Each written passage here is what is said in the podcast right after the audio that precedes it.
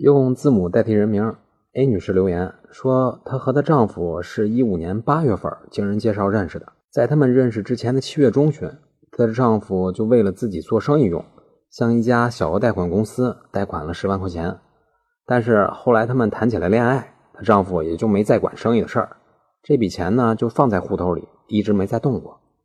后来一五年的年底，这两个人就领了结婚证，结婚了。然后她丈夫就把这十万块钱全部都用于了婚房的装修。这十万块钱整个的来龙去脉，A 女士是知道的。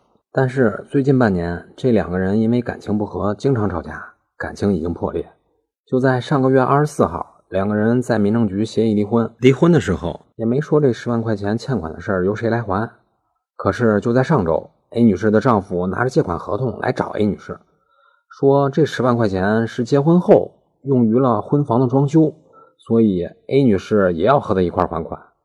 A 女士觉得挺委屈的，就留言说这笔钱是她丈夫结婚以前用自己的名义向小额贷款公司借的，那个时候他们两个人甚至还都不认识呢，所以自己不应该还款，对不对？答案是不对。我国法律规定，一般而言，婚前谁借的钱，离婚时谁来还，但是。如果婚前这个个人借款用于了婚后的夫妻共同生活，那么这笔借款就演变成了夫妻共同债务了。在离婚时，双方都有还款的义务。所以，天下没有免费的午餐，夫妻间有时候也不例外。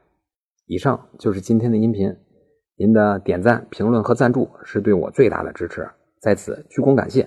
咱们下期再见。